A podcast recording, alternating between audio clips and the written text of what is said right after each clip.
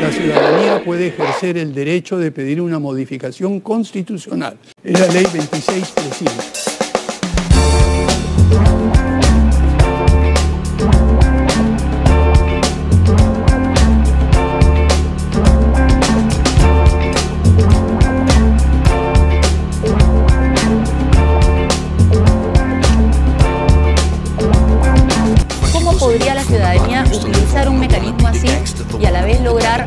Eficiente, es decir, que el país pare de estar en esta crisis y que haya un mejor gobierno.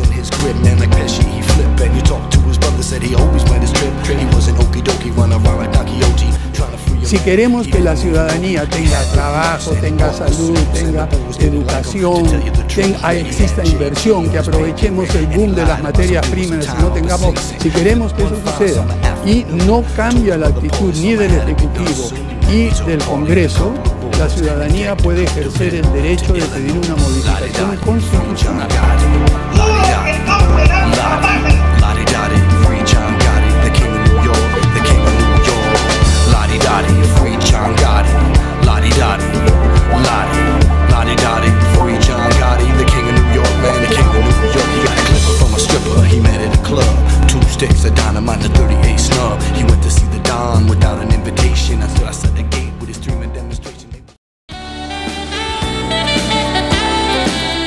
Hola amigo Pulpín, bienvenido al programa, soy Raúl como siempre. Antes de empezar, dale click a ese botón, golpea la campanita, recuerda que estás aquí bajo tu propio riesgo y que puedes entrar a patreon.com barra Raúl como siempre o a nuestro podcast en Spotify. Y a ver, anoche apareció el schnauzer más peligroso del Perú, Sagasti, en cuarto poder, con una, con una cosa que no se le había ocurrido a nadie, bueno, a mí no se me había ocurrido, ¿no? Que es que la ciudadanía se movilice por 76 mil y pico firmas y, y los vote a todos, ¿no? Eh, un poco, un poco sacado de Star Wars eso, ¿no? Porque como han modificado todos los temas de democracia directa, igual tendría que pasar por el Congreso y el Congreso tendría que, que obtener 66 votos y si los obtiene tendría que ir a referéndum para revocar este la duración del mandato congresal y, del ejecutivo, ¿no? O sea, esa está más difícil que The Mandalorian. Pero lo interesante no es la, la dificultad o la factibilidad de hacerlo, sino que ya hay una pistola que le apunta a, a los dos lados del fujicerronismo, ¿no? Hay una, una pistola que le, que le apunta al, Congreso y otra que le apunta al Ejecutivo como si fueran la misma cosa, ¿no? Sí, pues más o menos que son la misma cosa, ¿no? Son la mm, rancia clase política peruana. Y por supuesto no podía ser de otra manera. eh, la República le dio la columna a Sagasti y la República hoy día también lo saca en la carátula. Eh, ¿Por qué? Porque Sagasti tiene el trono de el viejo sabio del Perú, que más o menos es respetado en ambos lados de la tribuna, más o menos, porque ya la derecha bruta de Chorada no, no respeta nada. Y eso es un asiento de poder. Entonces, lo que diga Sagasti importa, ¿no? Aun cuando sea lo mismo que ha venido diciendo Rosa María Palacios durante los últimos dos meses, ¿no? Porque esa fórmula es la de Rosa María Palacios. Em, que también trabaja en la República. O sea, al final la fórmula es de Mome. Difícil saber, pero no es una fórmula nueva.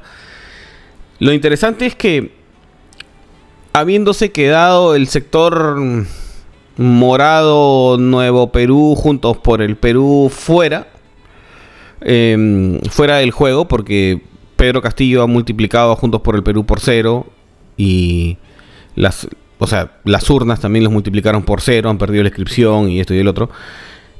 La única forma que tienen ellos de llegar al poder ahora es la misma forma que tiene Keiko de llegar al de llegar a las elecciones o de Cerrón de llegar a la dictadura del proletariado, ¿no? Que es disolviendo el gobierno. Entonces, cada quien disuelve el gobierno a su estilo, ¿no?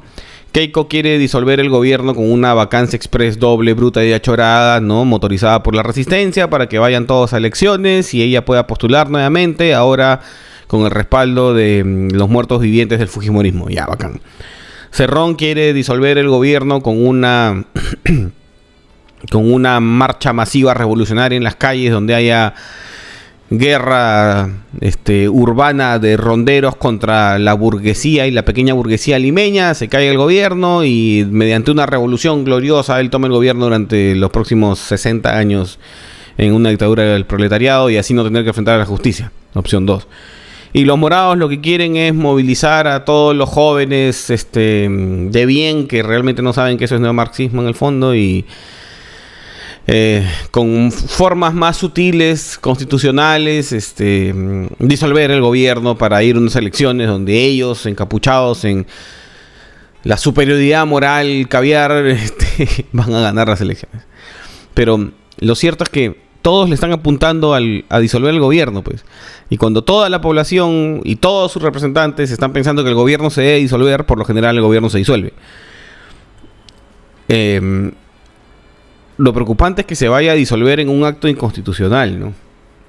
O sea, la idea de, la idea de Sagasti no me desagrada, o sea, me parece normal, porque es este civilizada, ¿no? Es juntemos firmas, vayamos al Congreso, bla, bla, bla, todo bien.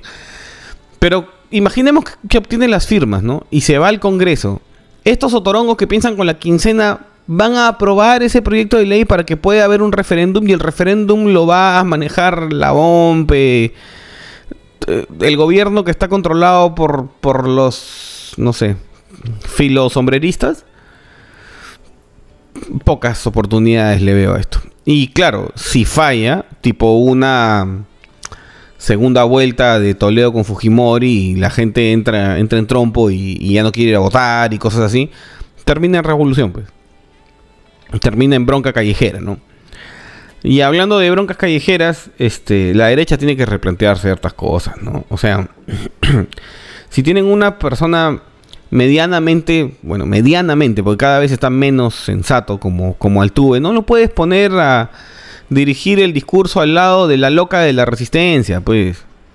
De la que se bronquea en la comisaría por no querer usar la mascarilla en la primera ola, o de los que van a gritarle a la puerta a, los opositores. O sea, desprestigias a una figura que más o menos parece ser una persona racional, ¿no? Claro, este en fin, ¿no? Entonces tienes a un niño de, de 14 años con Altuve, con la loca de la resistencia, con Mulder y con Lourdes Flores Nano. ¿Qué están buscando ahí? Eh?